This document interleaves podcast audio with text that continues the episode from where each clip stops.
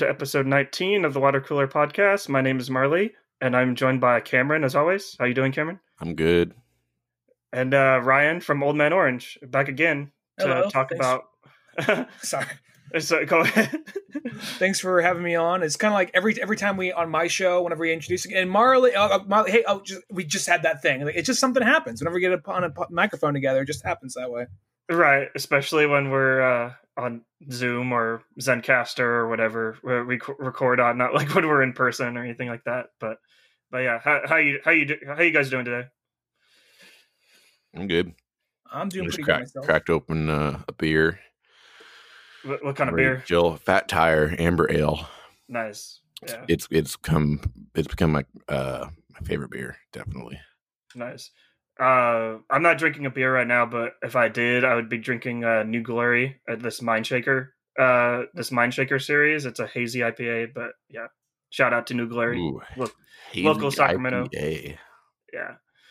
Uh, but yeah, uh, this week has been not so eventful unless you were trying to secure a PS5 or Xbox Series X. Which, did any of you uh, secure like My- a console, or do you care? My roommate did. Um, Oh, he what? busted it out on Friday. Uh, I think he got it delivered.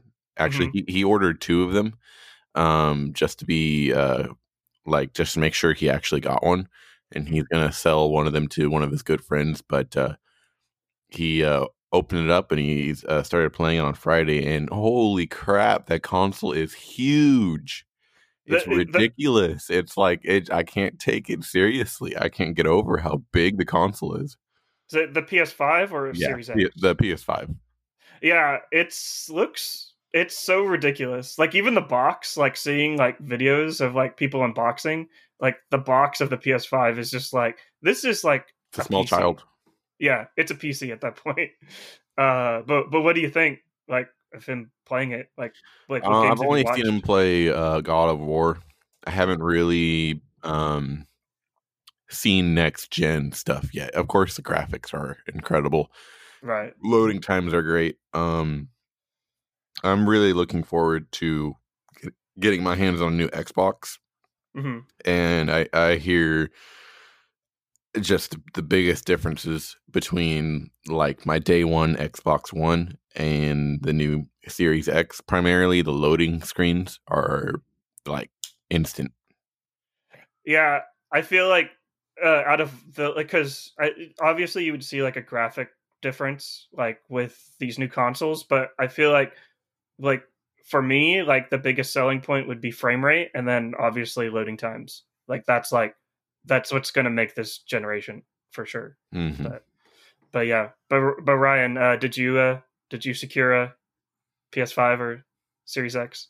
I haven't. I got a lot of stuff going on right now, so I'm just like looking at that. Like, ooh, there that that's something I'm gonna like. I, I just gotta probably wait till later. It's probably a where it's a little bit more easier to come by. B where I got a little bit more money in my account coming in. So it's just one of those things where it's just like I'll get it, I'll get it. But right now, the only thing that looks good to me on, I mean, I'm, I'm not. I mean, I like Xbox. I had my, I really liked the 360, but I didn't get an Xbox One, and um, the only thing that really jumps out to me right now is Spider-Man Miles Morales on Mhm. PlayStation 5 and I still got to beat the first one because I was just I, was- I was procrastinating I was like I picked it up for like an hour. Like this is a fun game and I've yet to come back to it. So I still got to beat that then get this one. So yeah. Yeah, I'm kind of in the same boat with you, Ryan. Like, I'm excited for Miles Morales, Spider Man, but I've also haven't beaten the first Spider Man just because I got like I think I'm like 80% of the way through, and there's just a point of that game where you just start fighting enemies that are just basically the same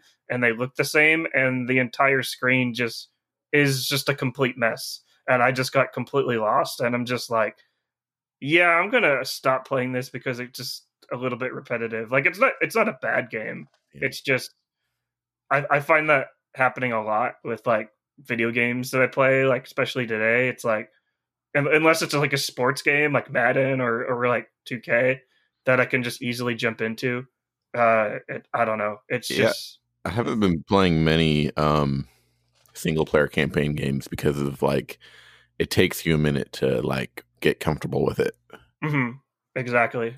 Well, I notice, um, even though it's probably not their intent, I notice a lot of um, open world games feel a lot more linear and less like though because before it was like you can go do whatever you want but now that we've done that it feels way more kind of linear. Like i'm going to go over here i'm going to do one of three types of missions and once i go over here. So it almost feels kind of like you're just killing time to a certain extent. There's still a lot of open world games i like but that's kind of the vibe i get from a lot of them now.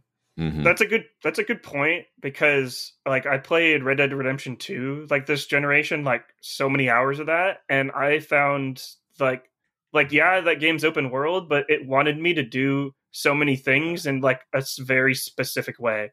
And like some of those things that it asked me to do like I received like a tutorial like er, way early on in the game like maybe an hour in. And then it has me do like that same thing that it taught me like in like in the beginning of the game like like i would say like 20 hours in the game. And i'm like i'm not i don't even remember how to do this. Because you had me doing so many things it's like i don't know. Maybe that's just showing my age of just like i can't i can't uh grapple like all these new newfangled technologies or something like that but i don't know when I was playing old um, Red Dead Redemption 2, um, something about that game was for a while I was trying really hard to like make the camp happy and do this and do that and go hunting and give them food. Then I realized, wait a minute, this is a prequel. And before even getting to the end, I'm like, well, actually, real talk, I haven't beat the game because that's another game I took a break from and I'm going to come back to. But um, I'm just I know it's not going to end well for this character because I know Dutch is the villain. This is a prequel, and Dutch is the villain in Red Dead One, and Arthur is not in Red Dead One, so I can only imagine Dot, how dot, this dot. ends. Yeah. So why am I going out trying to make all these guys happy? They're all going to try to kill me, or I'm going to kill them in a game later. So fuck it. I Right. love that game. That is that is hands down the best um story in a game I've I've ever experienced. And uh, but I also I don't think I've ever been so um like involved in a game and so like uh I don't know. I just I I- I just felt like a part of it. But I was so hyped when it came out, and it was like the only game I played for like a month. And I was playing it like four to five hours a day. One or two, Number two, two. I mean, I really like what I played. I just got to pick it back up. I was enjoying it. Just you know, life. it's such a beautiful game, and the the ending, oh, it made me cry. There's also like uh multiple or like three different alternate endings apparently. Oh, okay. I was playing it simultaneously with one of my buddies, and he was like a chaotic evil kind of a player. Mhm. And I'm sort of like a maybe chaotic neutral or just neutral kind of guy.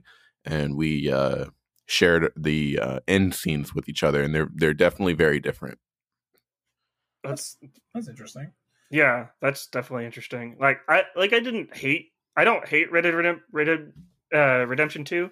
It's just I don't know. I just found like some of the mechanics just like but I felt Arthur was like super slow and just like it 'cause Rockstar is really good at making video games. I'll, I'll just say that. But I feel like at times, like especially like with Grand Theft Auto 5, like it's like their games are just a little bit too realistic and I'm just like I'm playing a video game. I'm like I I- like I want like a sort of I don't want it can be be uh, completely simulation. It's uh I don't know. It's a it like that stuff is cool. It's just like not throughout an entire game, but it's uh, but that's just my opinion. But, There's also things in that one that aren't entirely as clear. Like when you first go and you kill like the legendary bear or whatever, and this is now take this to uh, someone who can make a suit out of it. And it doesn't. It's not exactly. Yeah, I had to look that up. I because I went to where the thing said it was still very vague. Like there's no one out here. What the hell? And then like you you're running and you like your horse runs over a rock in just the weirdest slightest way. Then all of a sudden horse like the horse falls over and dies. You have to kill it, and then like all right, well. yeah. Yeah, and then you just go get another horse, and then that horse isn't tamed well, and then you have to tame it, and then you grow a bond with it, and then that horse gets shot in the face by by Oh. Indians, and then you're just like, I'm like, Oh, okay, bringing back flashbacks. I always I have a habit of whenever I get like a horse or something like that, and like you know Breath of the Wild, even though it won't fit in the name in there, or like Red Dead, I always name the horse Sir Psycho Sexy off of uh, Red Hot Chili Peppers. Hey, oh my Sir god, Psycho, Sir Psycho, yeah. That's a good song. I like that reference. nice. You get brownie points, Ryan. I appreciate that. Yeah, That, that's definitely my favorite band ever. I, they're, I- they're on my top five somewhere in there. Yeah, And that Yeah, they- album too, just banger. Every song is a banger. What's the Red Hot Chili Oh, Peppers? sorry, go ahead. It's so every song. It, like I, I don't think there's a single Red Hot Chili Peppers song that I don't like. Oh well, you aren't uh you aren't diving into their discography deep enough. Well, yeah, uh, They're definitely um they made four albums before they made Blood Sugar Sex Magik in the 80s. And I'm I guarantee you off those four albums there are some songs that are a little like, you know, maybe you know, I could skip this one. I can appreciate the weirdness of like, "Mommy, where's Daddy?" I can appreciate the weirdness of that song, but it's not exactly like, "Let's jam out to this shit." Mhm. Uh, yep. mhm. Right. Even though I like Uh, those first four albums still, but yeah, And, and uh One Hot Minute too is a little I really like One Hot Minute. I think that one's underrated. That that's just me though. It 100% is underrated because John Frusciante's not a part of the group then, and it was Dave Navarro, and their their energy just kind of shifted to a little bit more uh, depressing because Anthony Kiedis relapsed for the umpteenth time. Yeah, We didn't have a the guitar player that was um, passionate about jamming. You know, Dave just wanted to, to make hits and make money, probably, and he was also an alcoholic. And uh, yeah, yeah, there's a few things to say about that. I have a lot of Never a strong good opinions mix. I'll just about say. that band. But then John came back, and they made Californication and By the Way, which are, in my opinion, the most pure albums they've ever made. When by the comes- way, it's probably my favorite one. I think. it's so good. It's so melodic and beautiful. Yeah, I, I like. By the way, by the way is uh is was probably my favorite Chili Chili Peppers album. It's uh it's definitely up there. Uh, but like I to be honest, like one of their newest albums, like I actually like the one that Rick, uh, not the not Stadium Arcadium, but the next one, I'm with the you. one with Dark Necessities. I think that's I'm with. No, That's there's next I'm one. with you, and then there's I forget what the next one's called, but there's one Dark with the, Necessities is the one after I'm with you. the with the little girl and the bear walking Yeah. the street. right? Yeah. The one with the fly on the pill came after uh was the first album they made without or not I mean it was Without No, Frusciante, it was like the new the guy. John John left the band for the second time after they made Stadium Arcadium, and then they uh, brought up Josh Klinghoffer, who had been touring with them since By the Way started, and actually he uh, played with them uh, live during their Stadium Arcadium tour, and then John left for his own reasons, and they're like, well, the only guy that could replace John is Josh, who actually made an album with John separately from the Chili Pepper stuff. I'm with you was a little weird to me, but Dark Necessities was great. That was really so good. It's so good. And come to come to think of it, I don't think Rick Rubin produced that one. Wasn't it Mm-mm. like a EDM artist? I think Like- it was the the uh the mouse dude or something. Yeah, it, um, deadmau5. I'm I'm pretty sure. No, If- not deadmau5. It- It or- was um I'm looking it up right now. He he's one half of uh Gnarls Barkley, Danger Mouse. Oh yeah, Danger. Yeah, that's yeah, right. so Yeah. um he's a little bit more electronic, but Mhm. so incredible news though uh that I just kind of the, the the Chili Pepper fan base is kind of unrevealing is uh well John's back. John released or John uh, announced his return to the band last year and we're kind of seeing them pictures of them in the studio and it looks like Rick Rubin is producing their new album. And every album that uh, Rick Rubin has produced has been a chart topping hit. Uh, Mhm. Blood Sugar, Sex Magik, Californication, by the way, and Stadium Arcadium were all uh, critically acclaimed as their most successful albums. So I'm That's hyped. good to hear. I'm Mhm. hyped. I'm I can't wait for them to uh, release new music. Yeah. I, I used to be on top of this like no other, but then I, I don't know what happened because I would be keeping my eye to my ear to the ground of whenever a new album was coming out. It's like, oh, I got to get that so I can throw it on my iPod. But mm-hmm. now like Spotify's thing, so I'd be like, oh shit, oh the Heavy came out with a new album, or you know, or like just something like I just find out like going on there, you know. yeah. Damn, I haven't heard the name the heavy in a while.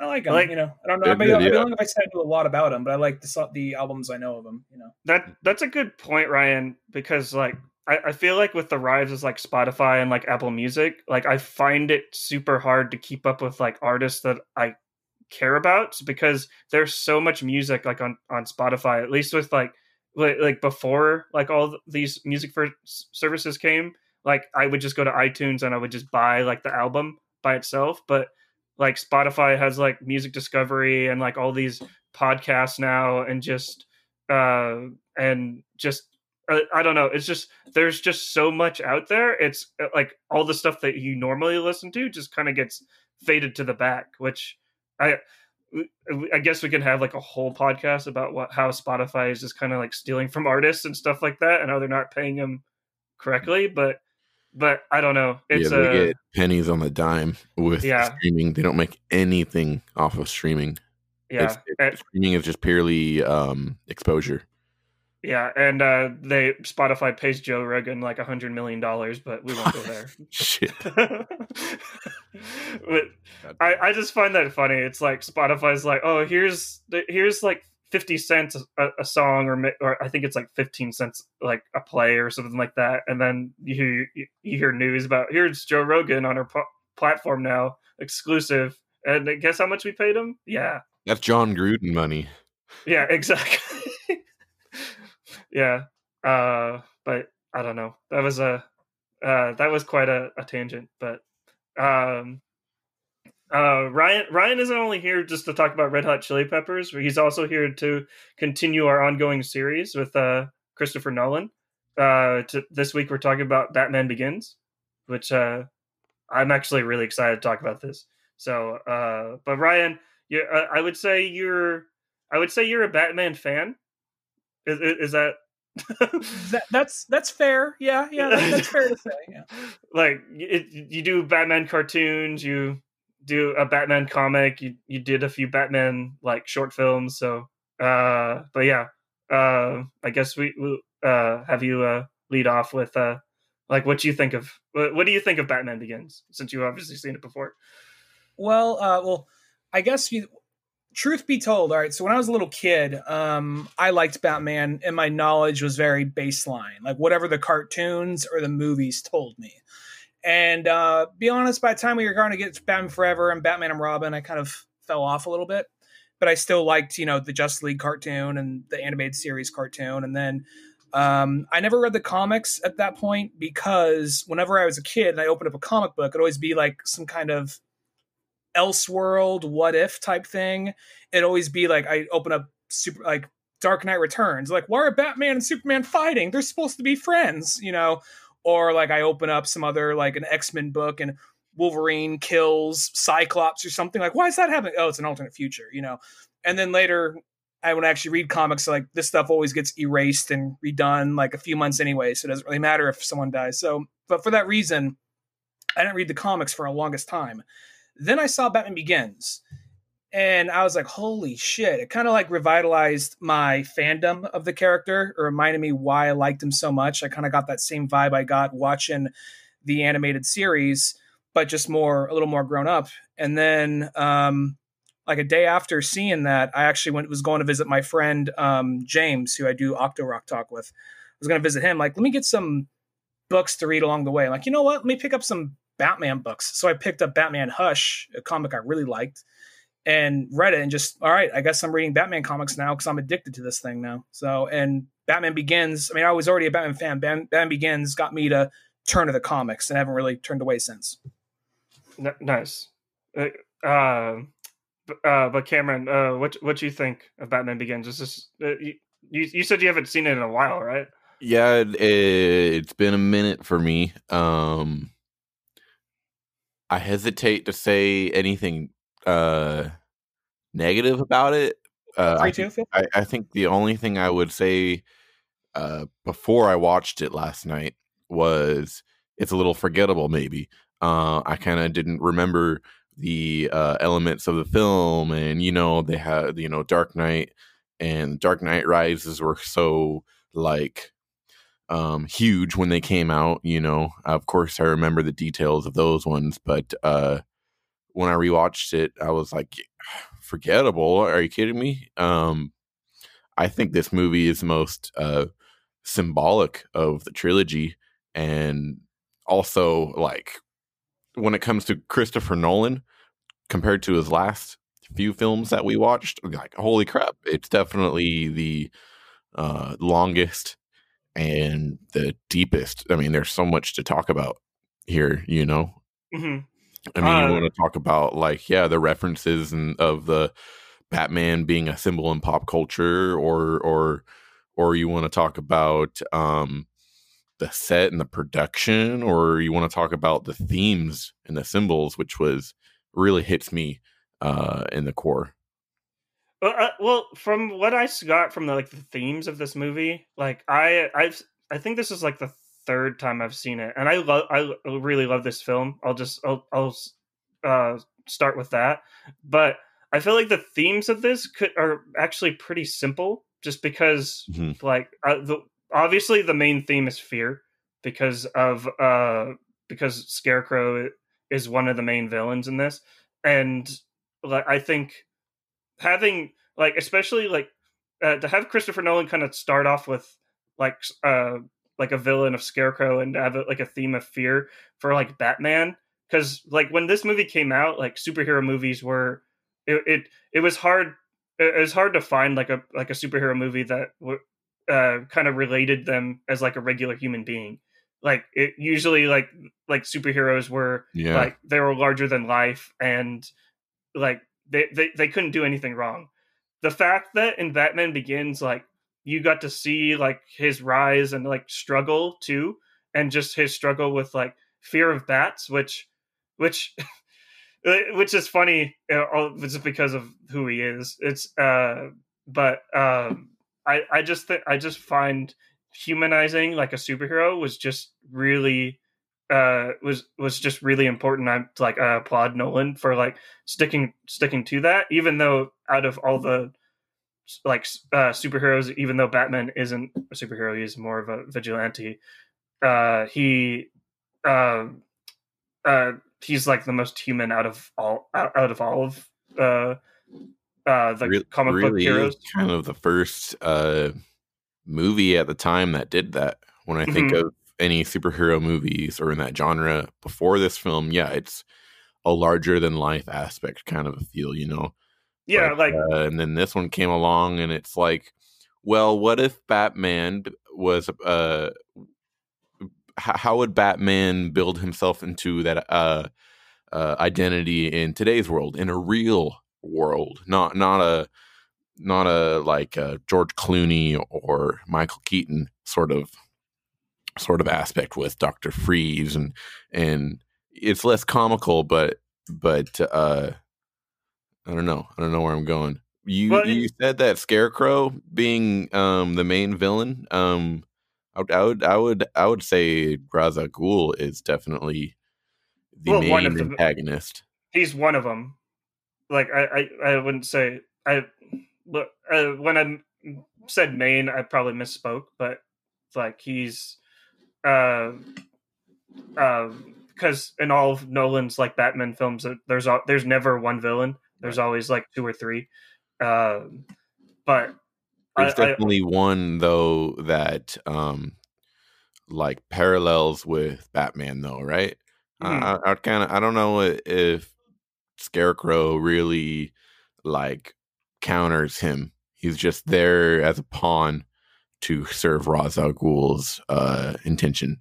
Or uh, well maybe ryan would be able to like elaborate on this a little bit just because i feel like out of all like batman villains like they're all pretty much weak like uh, like uh, from what i because from what i've seen like from like playing like the video games like arkham asylum uh i feel like hardly any of those villains can actually hold can actually hold like a uh um a storyline throughout the entire movie except for like joker obviously like joker is like obviously he's he's batman's like like sidekick in a way like it's like they, they go they go hand in hand well not not like that but you know what i mean So, But- um, oh, go ahead. Sorry.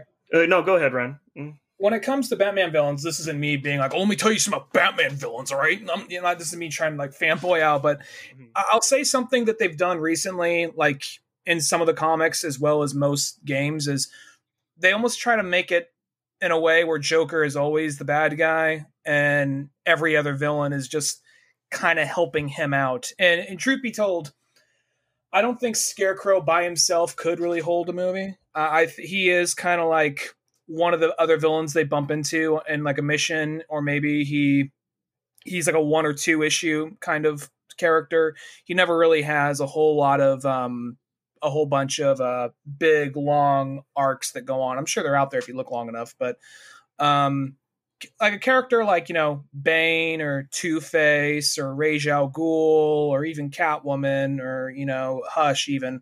I think those those are characters who can definitely hold their own movie. But I think it's also one of those things. we- We're at that point now. Before it'd be like you get the one villain per movie. Then like we get the two or the three villains. And I know sometimes people don't like when there's that many villains in there, but I'm like, well, a lot of times the villains are, depending on how they're written, they they are kind of disposable and they can be used that way for a movie. You know, depending on who it is, of course. You don't want to see like a character like uh like Joker or Ra's al Ghul be like the sidekick that gets knocked out like three minutes in. You know, hmm You're saying rage, but they say Roz. and they, they kind of pronounced it rage and the, I mean it goes back and forth. There's like this big Right. debate, and I heard like the guy who made him say rage out Ghul a few times. Like, I'll just take his lead, but Ra- Ra's al Ghul makes sense too. I mean, you know, hmm Yeah. Um, but I, I don't know. I just I just really love this movie. If I were to like find like a few like quirks about it, I found like a- after rewatching it like a couple of times, I felt like some of the dialogue was just a little bit too cheesy in a way, but I felt like it was Yeah. intentional. Like uh, like especially in some parts, like um but it it, it just it, it felt too much a, like a comic book movie where it's like uh I, I don't know like cha- characters like um like eh, but I almost feel like it was intentional in that way just because Nolan like when creating this film he w- was ushering in a new era of like superhero superhero films. Like like like I said like you had like movies like Spider-Man that were larger than life and then th- you get come out with Batman Begins where you completely ground the characters. And it was almost like Nolan was like calling back to like those movies and also saying hey this is what uh this is what uh superhero movies are going to be now Yeah, this movie definitely uh, served as a big impact for future films and um, directors like Jon Favreau and uh, whoever did the uh, Wolverine ones has definitely noted Christopher Nolan and the Dark Knight trilogy to describe their projects, to describe their, uh, you know, Todd Phillips has too, and and you know, there's a whole a whole list of them, and I think very specifically Jon Favreau with Iron Man uh, is a huge impact because Iron Man sort of kicked off the MCU, and the MCU is definitely a mix of larger than life being very comical and colorful and also at, at, at the heart of it being very human and being very relatable Mhm. you know we can we can relate to these main characters. We can relate to bruce wayne wanting to run away from his trauma to go find himself to go uh you know possibly reinvent himself whatnot and um I, I love the first half hour of the film. The the first act where it shows him the beginning of his life and you're beginning to see the foundation of his character and um really specifically you- you mentioned it last podcast is when he's training with the uh, league of shadows that's what they're called right Mhm. Yeah. um so good and it, and it really um like even after the first act i'm i'm always thinking about the first act in the next two ones and how how it relates and how it pushes the character forward and alternatively how how Bruce's perception of of certain symbols change, like um his climb of the mountain with the uh the blue winter flower. You know, it sort of at at at the beginning, it sort of is a symbol of uh new life, perhaps. You know, and then when he gets to the top and he finishes his training, or he's almost at the end of his training, um, he sort of has a turn on um, the League of Shadows' uh, true intentions. You know, it would seem it would seem like they're they're there to um, move past you know corrupt bureaucrats to serve their own justice, but they only want to bring darkness into a dark world and um and the blue winter flower too you know it it, it kind of it feels like precious a little bit at to beginning with but then uh, they use that to create the uh the uh what is it the the drug that scarecrow uses to Toxin. yeah yeah so it's like at first you think you think of the climb of the mountain and the league of the shadows and the flower to be to be a good thing and to to put light into this character and then it sort of unravels itself to be uh, the opposite not what you expected perhaps Yeah, I, I I totally agree with you. Especially like, like I feel like it's it's kind of weird to to see like a turning point in like the first act, but like when he has to make that decision of like whether to go with the of Shadows and uh, and and and uh, execute like this uh, execute like the civilian, and he chose he chooses he chooses uh, not to, and I honestly forget like uh what he says in that moment but like in that moment like that's when you're just like okay this is batman because batman would just Yeah. never kill anyone. never kills. Yeah. You basically you you don't make your you don't prove yourself any better than the bad guys you Mhm. know and bruce wanted to do that. He wanted to kill his father's killer. By a stroke of luck someone else did it and he got out of that situation and then rachel um slaps him too and that sort of is his uh moment of realization you know and, and even like towards the end of the film where he has the uh opportunity to to kill uh uh liam neeson's character Right. Like i don't he have to i, I mean, not- love that I don't have line to kill you but i don't have to save you either. Yeah exactly i just i just love that line so much where it's just like he he wanted to kill so bad but he's just gonna leave it up for fate. Mhm. so uh but yeah uh th- we we can just gush about this movie like all day long i just didn't 'cause- know or i completely forgot that rachel was recasted. Yeah uh to michelle monaghan i think Is Uh, that- is Ma- that her name? Maggie, uh, Maggie, yeah maggie Gyllenhaal. Ma- yeah maggie gyllenhaal which i am actually kind of glad just because i thought katie holmes as rachel was a lit i thought she was a little one note i didn't like i thought she uh like i don't know i i just does anyone know why she was recasted I think it was. I'm not trying to be a dick here, but I think it was all the Scientology shit because she was Oh. with Tom Cruise at the time. Ooh.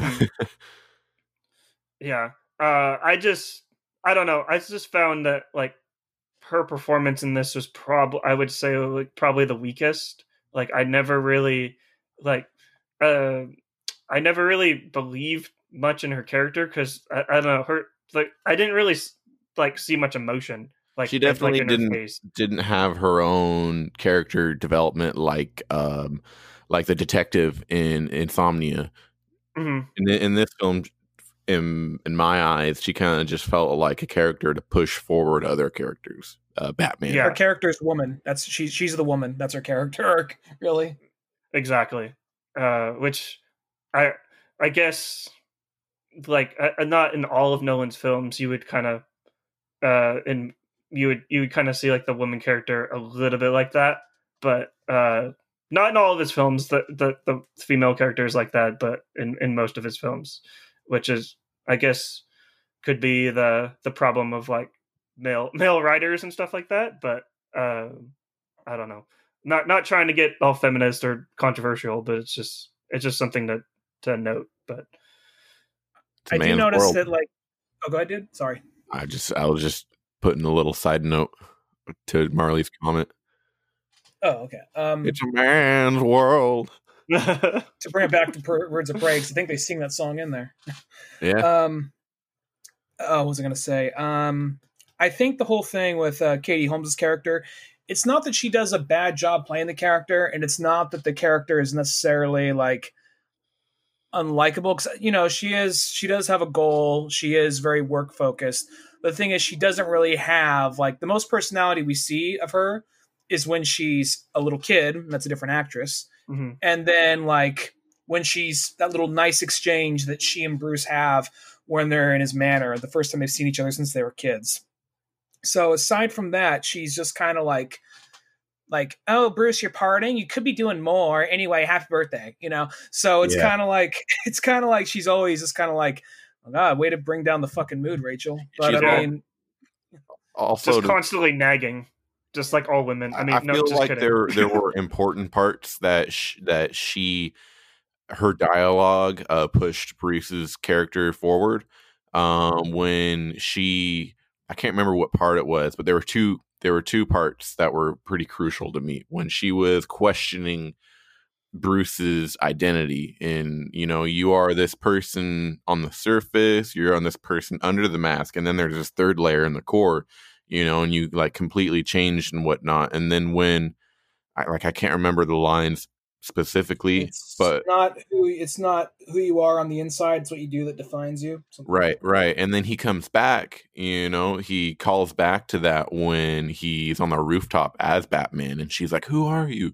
and all that and he's trying to figure out who she is, who he is and then he says that line to her. And um so yeah, she doesn't have um any development, but she her service was to uh develop Bruce's character. Yeah, she she like pushes it forward, and you see that she's like no nonsense. She's not exactly a, a- even though he has to save her once or twice. She's not that much of a damsel in distress, but at the same time, there's just not much character to her. And I'm going to say, unfortunately, not really Katie Holmes' fault, but that's probably the weakest thing of the movie is her character. Really, Yeah. she she's to put it in like chef terms. I I kind of see her as more of like seasoning, where she's just kind of like like uh seasoning up like all these other characters and just kind of pushing them along. yeah, because she she also does that. Uh, she also does that to a little bit for Commissioner Gordon too, like and just kind of because like she she's she's a um is she the DA if I'm not She or works, she's she works at the DA, yeah. yeah uh so she definitely like I'm not sure I can't remember if they like interacted at all but um I don't know. Uh I just kind of see her as just kind of like like seasoning up like all these other uh all these other characters but um especially especially Bruce but uh but that's not that's not a bad thing. It's just like maybe like give give female characters a little bit more stronger roles but I think I think she does more in the second movie. We got a different actress by then. Oh yeah, yeah um uh, don't i don't remember the dark knight too much so i'll be uh excited to revisit it a little bit but the thing that uh the one thing i do uh, remember a little bit about the dark knight and the one thing that i do kind of have an issue here is that I f- the dark knight feels like there's a lot of like showing and not uh, and not telling and in this one you have a lot of characters kind of ex- kind of explaining like their themes and Mhm. just kind of like and just explaining like how they how they feel and stuff like that which is a little bit dis- disappointment just because you are watching a movie like I, the thing that like is probably the best example of the dark knight is the the opening the opening sequence Hmm. of just like you have like all these characters like interacting and they're not talking at all and that you you know exactly what's going on Yeah, And- I, I, I hear- that. yeah Definitely feels like Batman Begins. The dialogue um, will set the stage for the narrative, especially with Ra's al Ghul, you know, teaching Bruce Wayne about like fear, you know, becoming the fear, uh, and really sort of tells me that uh, um, your fears and the trauma that you have kind of serves as as your identity and Bruce definitely encompasses that. And uh, shit, I'm just, I'm just dark necessities are part of my design. you know, like that chili nice callback. song. Dark necessities are part of my The design. song was originally for the soundtrack. They it got into legal trouble and they couldn't release it till a couple years later. Uh, Right. More like a decade A later. decade later, really. Yeah, it was it was a really complicated contract. right. Um, that, That- that's so that's so true though you know and and i left this when i finished watching this movie i was like you know like i had a moment of reflection standing in front of a full-length mirror and and just like like wow what are my fears and how how do my fears um push me you know how do they um serve as a purpose to my identity you know and it's very uh i, lo- I love movies that do that mhm. Going back to what you said a little bit ago, Marley, you said you felt like a lot of the dialogue was kind of forced. Um, I, I, I kind of see what you mean. I didn't think it was too forced. I mean, near the end of the movie, when like the League of Assassin or League of Shadows plan is going into motion, there that's where it does suddenly get a little bit more comic booky. Like, excuse me, I have a city to destroy. You know, like aha, and my flying blimp almost. You know, but um, aside from like that, I felt like as this movie taps on a lot of themes that previous Batman movies never really did. And I feel like, you know, Tim Burton, when he was making them, he was more interested in telling the villain story. And Batman just happened to be there and along for the ride. And he was just like, I'm different and I'm dark. and then you get to the Schumacher movies. And aside from Warner Brothers leaning over their sh- over his shoulder, making sure it's not too dark so they can sell a Happy Meal, those feel a lot more of kind of like I mean Batman Forever a little bit more, but but like the original draft. But um, the other ones are more of just almost still kind of vehicles for the villains and trying. He's just like I just fight crime. That's what I do. You know that, and this is like I think the first one to actually do a little bit more deep dive uh, psycho- uh, psychologically on Bruce Wayne. So I think having uh, Liam Neeson uh, saying like explaining his philosophy and having Bruce being kind of like, oh, okay, I get it, up until Yeah. it comes to killing someone. Sorry to cut you off. It's okay. It's like I like uh, like that may be an issue that I have, but I feel like no, Nolan obviously did it intentionally, where the dialogue was forced, just because Batman movies before like this film they were rather silly. Like you had like the Adam West like like like I, I don't know whether you want to call it a phenomenon or just just an embarrassment. And then you just kind of like all bat like you had bat nipples, and then you you had like um like Jim Carrey's uh, Wait. the Riddler. How they're just kind of silly. Yeah, because his the suit, the Batman and Robin had nipples. what The suit in Batman and Robin has nipples. the, I'm not the lying. suit The suit, Yeah. the suit I has gotta- nipples. They're trying to make it look like Schumacher said. They're trying to go with like like gods, uh, like like like statues of Greek gods or something. But it just turned out like no, dude, it's it's has nipples for some reason. Yeah, it's good. Just go back and watch watch those movies, Cameron. You'll you'll you'll right. see. But uh, but like as I was saying, like it's more like it.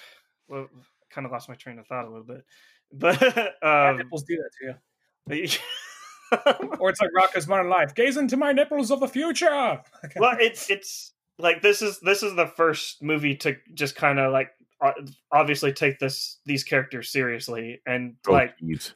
And like these and like the little um lines of dialogue that were super cheesy that was almost like a callback to uh to the movies that came before it just Yeah. because this movie wouldn't exist really without without like like a batman movie to come before it but but that that's basically what i was saying so I see that. I, I Google search Batman nipples. I see what you mean.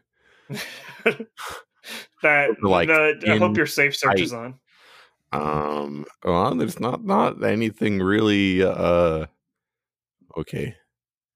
I don't know. It's not anything too bad, but Just don't go past page ten. That's probably where it starts to get weird. Yeah. that's that's the weird part of the internet. Um but yeah.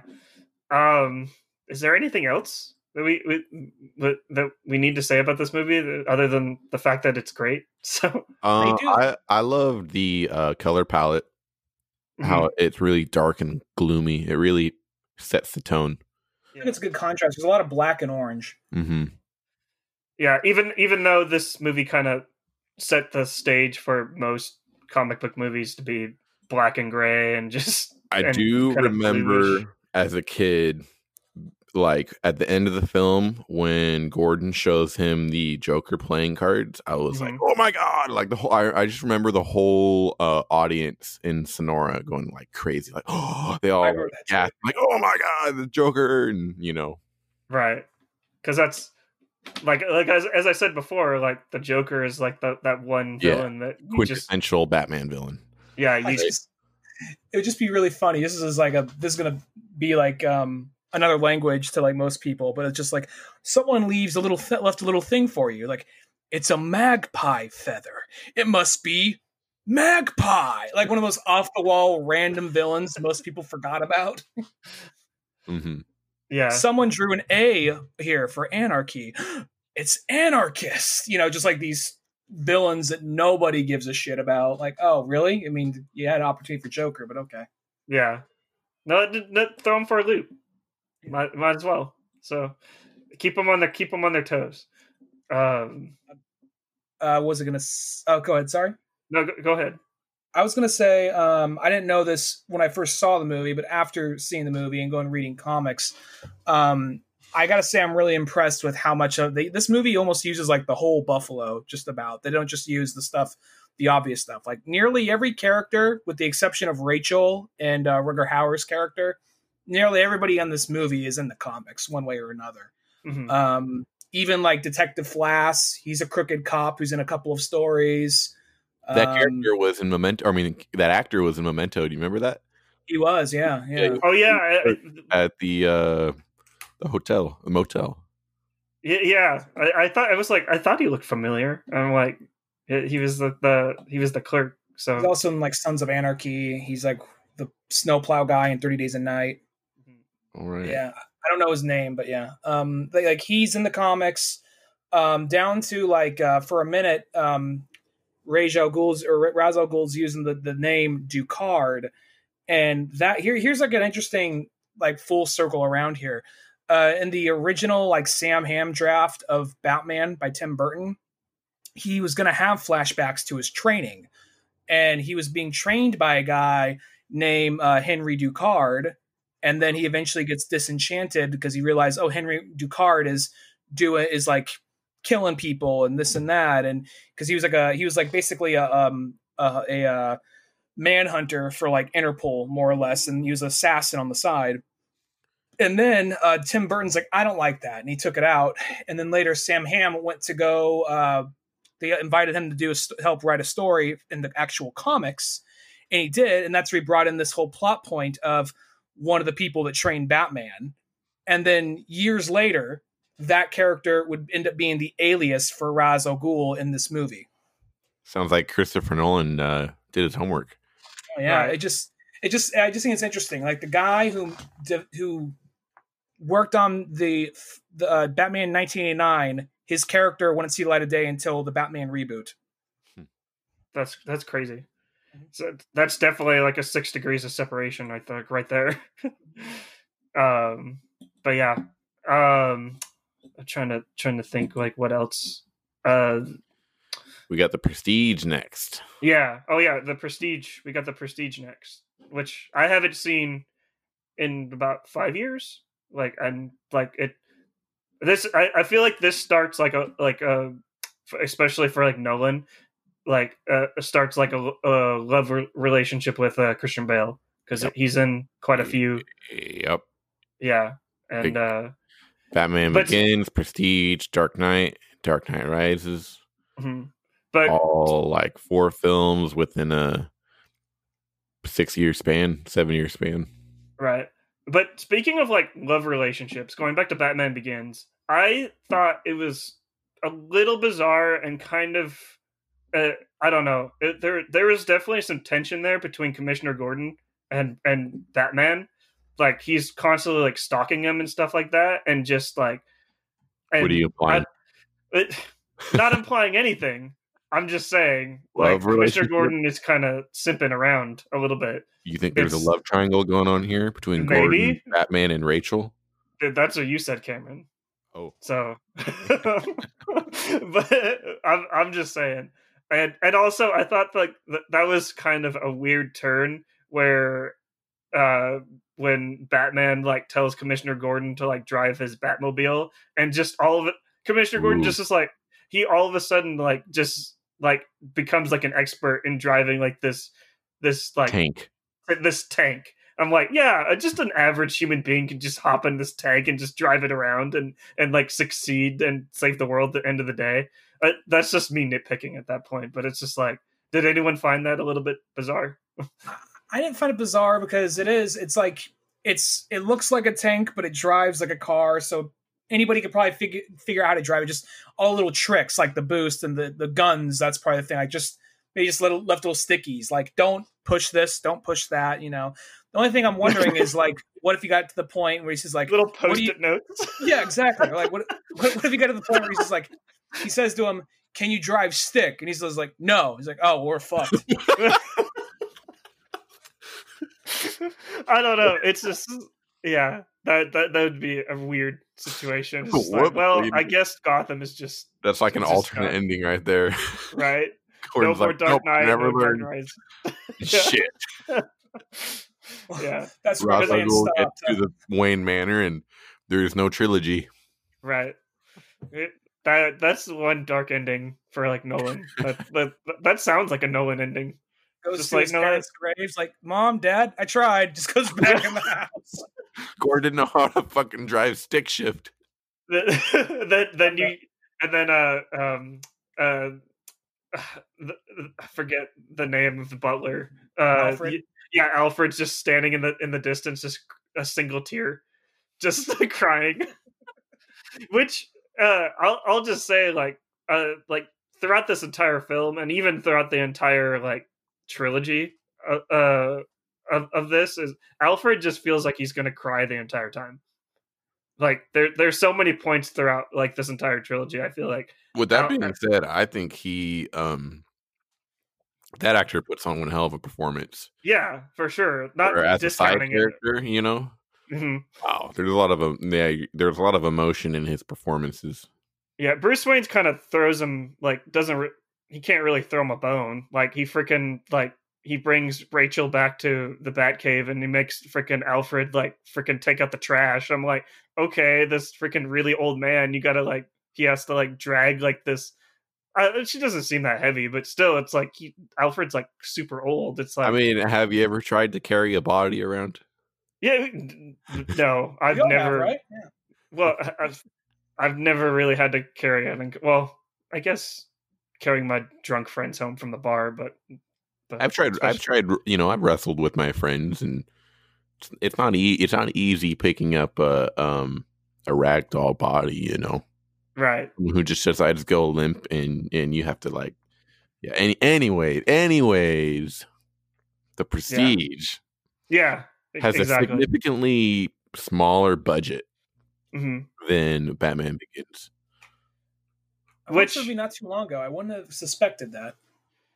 Um, I think I like that you mentioned that, Cameron, just because I feel like this kind of sets like uh like I- it sets like a tone, especially for Nolan, just because Nolan usually, especially now since after Batman Begins, he does like a bigger film, and then like after that, he usually does like a film down. like yeah, he he he kind of not necessarily dumbs it down, it's or just kind of uh, he does a film for him, so it's like Yeah, appreciate yeah. I'm just but, like uh, looking through all the other films he made after this, and mhm. they all have incredibly huge budgets except for the Prestige, which kind of makes sense. You know, there's not a lot of crazy shit going on, but like still, Mhm. yeah uh i'm excited to revisit it again uh i that that has christian bale and then wolverine in it Hugh Jackman, Batman versus Wolverine is what that movie is, really. yeah Wolverine would kick his ass. Who can pull? Uh, well, I can go either way. I don't know. I can go either way on that. Really, I mean, Batman's my Wolverine personal can favorite. regenerate. It, You know, like, yeah, but I mean, I don't want to bring this one up, but Batman in the comics has beaten Superman. So I, I can see him putting some kind of trap for Wolverine, but at the same time, yeah, it's environmental. I, I could. It varies. It, it really varies. I mean, if somebody told me Wolverine would win, like I'm, I wouldn't debate it. But at the same time, I'm like, They're I the can go either the way. woods. Wolverine, 100. percent Yeah, This sounds like we need to bring back that Death Battle show. Uh, don't that show. That's gonna. there, there, there's not a show that I don't think broke up more nerd friendships than that show. Like, no, Yeah. that's bullshit. That's bullshit. No, you don't like it. Yeah, like, I mean, I, I really don't watch that. I mean, how about Some- Celebrity Death Match? nah, Y'all remember that show though? Yeah, uh, kind of.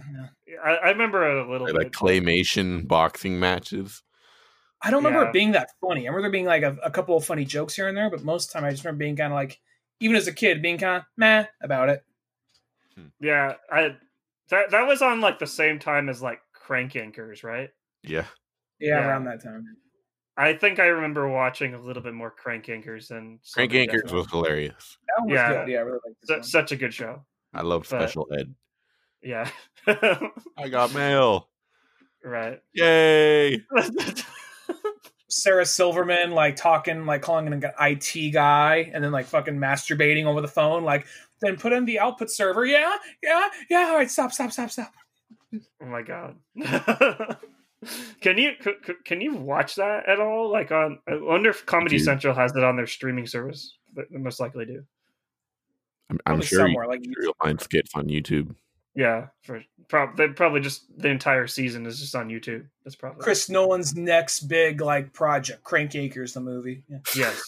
I want to dive deep into the mind of a crank caller. oh my god. What is it that makes them do what they do? And with puppets still. Starring Hugh Jackman and John David Washington. Most intense crank calls possible.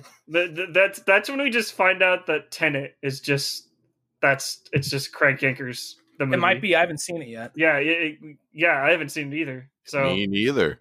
so yeah, that's I what hope, we're. I hope when we get around to that, like in late December, um, it'll be the first time all of us watched it. well, that's the goal Yep. with Yeah. with the series. But as hopefully it's the goal for like everyone listening too. But but uh I'm I'm definitely excited for it, and I I just find like this VOD whole. Will it be on video on demand by then? Uh, I think it's going to HBO Max on uh, Oh, really? December 25th on Oh, Christmas. So there you go. yeah, so uh, um, so subscribe to HBO Max now if you, Like- especially if you got a f- free trial, because that shit will probably run out by by the time Tenet will be released. I'm just gonna pirate it. Uh, yeah, but uh, you, no one, no one heard that. Cameron's going to legally buy this, and uh, he's going to give money to Christopher Nolan. who's I have no crying about- shame, Marley. Uh, You know shame. No shame in being a pirate. Okay. Well, Sea of yeah, because you play my Sea of favorite. Thieves. Sea of Thieves is my favorite game. right. the The other day, I uh sunk this girl's boat, and she had a crap ton of loot on on it on the boat, and she begged me not to take it. I had no remorse. I took it and I killed her. Oh my god. It was my So biggest. Smile across your face in the process. Huh? A faint smile across your face in the process. Yep. It's your tears that bring me life. oh my god. I mean, I only ever play that game to steal other people's shit. It's Well, isn't that- literally you- called Sea of Thieves. So, Yeah. You're you're playing into the game's title. So yeah. and people get mad at, at the, the the fact that I steal their shit, and I'm like, well, you know, you're you shouldn't play this game then. Maybe you should play Minecraft instead, where everyone's sunshine and rainbows. I don't know. When I play that game, I kind of do the same things. I have well, been what, I have been banned from a particular friend's um, server because I would steal his valuable shit. uh, whenever I play Minecraft, it's always and no one steals my shit. Well, I don't play with Cameron, but but um, Sorry, continue. a, a creeper usually just blows up my shit. So I always make um, underground tunnels um, that lead to my friends' bases without them knowing. And then they'll discover it and they'll be like, uh, Cameron, what is this? Like, I just got bored. what I always do. So I always have a secret tu- secret tunnel, you know, like Avatar. Right. I know that we're jumping a few movies from now, but I'm thinking about Dark Knight, and there's that whole speech Michael Caine gives to Bruce to help him understand the Joker better. He says, "When we were in B- Bermuda, and he's going on the story, like we found them, we found them tossing like the blood diamonds right into the water, you know." And then just like I'm just imagining, just like him just talking about like when I was playing Minecraft the other day, somebody built a tunnel leading right to it. And when I found who it was, I just saw him destroying all my coal and all my amber. Like, you know, and he's just like, some people just want to watch the men burn, especially in Minecraft. and that that and those some people are, are Cameron Avery. Some people I have other like- friends that are uh, incredibly more ruthless than I am. That Like, joke probably would have been better if I knew Minecraft shit. I never played it. That, that, that no, that's a first. I thought you played it. Didn't you? Don't you have it on PlayStation at work? No. Oh, Hmm. okay. Well, it must be thinking. well, of let's someone start a. Minecraft server then. Yeah, exactly. I'll show you guys my ways. In in in 2020, let's start a Minecraft server. I mean, it's kind of the perfect year to do it. Yeah. Well, it, or Animal Crossing, which I need. I haven't picked that up in months. I keep telling Yeah. myself I will, but like, meh. Ne- Neither have I. I go actually. I, I actually sold my Switch so I can pick up a Switch Lite because, Really? uh, yeah, um, I'm actually gonna get that on Friday. So That like the the undockable one. yeah, 'Cause I I just wanted one with a D. I just wanted a Switch with a D-pad because Oh, yeah. So like a real D-pad, yeah, not not, the singular buttons. yeah, not those knobs. They're Mhm. not buttons. They're just knobs. uh, but yeah, um, yeah. I think that that wraps up episode 19. Batman Begins. Go see it if you or watch it if you haven't seen it. and then watch the uh, Prestige right after. Yeah, for sure. Um, I don't really have anything else to close on. Uh, Ryan, where can everyone find you on the internet? Um, you could probably find my other podcast, Old Man Orange. Uh, we have a website, oldmanorange.com, with links to all other shows. Uh, I'm also starting a new show called Octo Rock Talk. And uh, as far as social media stuff, I'm on Instagram at Grit5, and my Twitter is Dunnig- is at Dunnigan Ryan. But uh, be, be, truth be told, I haven't been on my Twitter in a while, but I'll be jumping on that in a little bit. hmm And then you can also uh, listen to Cameron on SoundCloud. Yeah. Uh, Did you, did you release any new songs? Uh, yeah, I You know what I'm talking um, kind of had this uh, cool, kind of like meditative song that I released um, the other day. Um, trying to trying to make more um, stuff that isn't just guitar, but it's hard not to because I'm a guitar player. I'm also on Twitch, um, the Scatmaster. um, I stream Sea of Thieves pretty regularly just for fun if you want to see me steal shit from other people Mhm. and give them birthday bombs uh yeah Right. Uh, and then you could follow me, watch my shenanigans, or look at my shenanigans on Twitter at, at msilverbrand. Uh, trying to start my YouTube channel up again. We'll see. I'm trying to see, figure out what I'm actually going to be doing with that. Uh, not not really going to give that one out yet. So, but just stay tuned.